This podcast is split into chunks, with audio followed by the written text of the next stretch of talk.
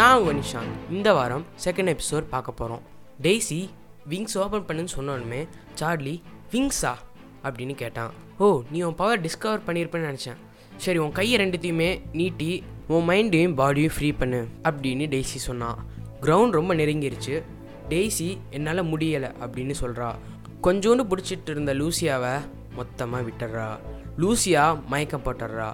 பயங்கர வேகமாக கிரவுண்டை நோக்கி லூசியா விழுந்துட்டுக்கிறா நூறே நூறு மீட்டர் தூரத்தில் தான் லூசியா கிரவுண்டை விட்டு ஹைட்டில் இருக்கிறா. திடீர்னு யாரோ வந்து லூசியாவை பிடிக்கிறாங்க. அதுதான் சார்லி. சார்லிக்கு பின்னாடி ரெண்டு பெரிய வெள்ளை கலரில் விங்ஸ் முளைச்சிருக்குது. கிட்டத்தட்ட ஒரு ஏஞ்சல் மாதிரி தான். சார்லி டேசி கிட்ட ஹே எங்கே போகணும் அப்படின்னு கேட்குறான் அதுக்கு டேசி வந்து என்னை பின்தொடர்ந்து வா அப்படின்னு சொல்கிறா டெய்ஸி ஃபாரஸ்டோட எண்ணை நோக்கி போயிட்டு இருக்கிறா அப்போ வந்து நம்மளோட சார்லி அந்த புது உலகத்தோட மேல்புறத்தை அழகாக ரசிச்சுட்டு வந்துட்டு இருக்கிறான் கொஞ்ச நேரம் பறந்ததுக்கப்புறம் டெய்ஸி சார்லியை அதோட வீட்டுக்கு கூப்பிட்டு போகுது. அந்த வீடு ஃபாரஸ்டோட எண்டில் இருக்குது. அந்த வீடு பார்க்க மனுஷங்க வாழ்கிற வீடாட்டமே இருக்குது. சார்லிக்கு ரொம்பவே டவுட்டு. இந்த இடத்துல ஒரு பறவைக்கு இவ்வளோ பெரிய வீடு கட்டியிருப்பாங்களா அப்படின்னு. அதுக்கப்புறம் சார்லியும் டைஸியும் அந்த வீட்டுக்குள்ளே போகிறாங்க. அதுக்கப்புறம் ஒரு சின்ன பெட்டில் லூசியாவை படிக்க வைக்கிறாங்க. அந்த வீடு பார்க்குறதுக்கு ரொம்பவே ப்ரௌனிஷாக இருக்குது. அந்த காலத்தில் வீடு கட்டின மாதிரி அதாவது ஏர்த்தில் கட்டின மாதிரி வீடாட்டம் இருக்குது. அந்த டேய்ஸிங்கிற பறவை திடீர்னு மனுஷ உருவத்துக்கு மாறுது. இதை பார்த்த சார்லி ரொம்பவே பயந்துட்டான். பார்த்தோன்னே நீ யார்? அப்படின்னு கேட்டான். அதுக்கு அந்த மனுஷன் என் உண்மையான பேர் அக்கியோ. என்னால் பறவை உருவத்துக்கும் மாற முடியும் மனுஷ உருவத்துக்கும் மாற முடியும். அதுக்கப்புறம் சார்லி இது என்ன இடம்? அப்படின்னு கேட்டான். அதுக்கு அக்கியோ இதுதான் the world of God person இந்த இடத்துல கடவுளால் தேர்ந்தெடுக்கப்பட்ட எல்லாருமே இருப்பாங்க.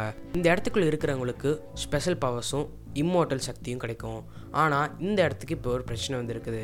உங்கள் அப்பா அம்மா இங்கே இருக்கும் போதே அந்த பிரச்சனை கண்டினியூ ஆகிட்டு தான் இருந்துச்சு. அவங்க அதை சரிப்படுத்துகிற விதத்துக்காக தான் எர்த்துக்கு வந்தாங்க. இந்த பிரபஞ்சத்தில் கோடிக்கும் மேற்பட்ட the world of God persons planet இருக்குது. அந்த மாதிரி இந்த planet one lakh ninety one thousand two hundred and sixth planet ஆகும். இந்த வேர்ல்ட் ஆஃப் காட் பர்சன்ஸில் ஹையஸ்ட் திங்கிங் எபிலிட்டி கொண்ட லிவிங் ஆர்கானிசம்ஸ் வாழ்கிற பிளானட்ஸில் இருந்து சில பேர்த்த மட்டும் சூஸ் பண்ணி தி வேர்ல்ட் ஆஃப் காட் பர்சன்ஸ்க்கு கூப்பிட்டுருவாங்க. அவங்களா தான் காட் பர்சன்ஸ்னு கூப்பிடுவாங்க. அவங்களுக்கு இம்மோட்டல் சக்தியும் பல பவர்ஸும் கொடுப்பாங்க. அவங்க எந்த பிளானட்லேருந்து வந்திருக்காங்களோ அந்த பிளானட்டுக்கு எதுவும் பிரச்சனைனா இவங்க தான் அந்த பிளானட்டில் இருக்கிற பிரச்சனையை தீர்த்து வைப்பாங்க.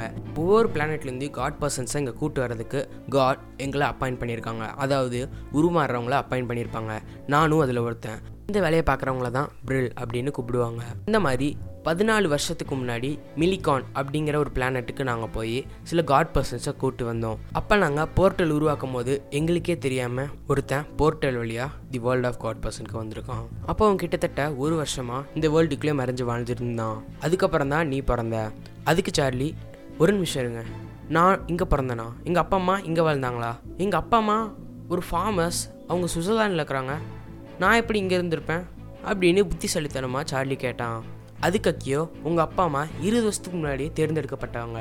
அவங்கள நான் தான் கூட்டிகிட்டு வந்தேன். இப்போ உன்னை வளர்த்திட்டு இருக்கிற அப்பா அம்மா உன் அப்பா அம்மாவே இல்லை. நீ ஒரு சாதாரண மனுஷனும் இல்லை. உனக்குன்னு தனி எபிலிட்டிஸும் இம்மோட்டல் சக்தியும் அப்புறம் கடைசியாக சில பூன்ஸும் இருக்குது.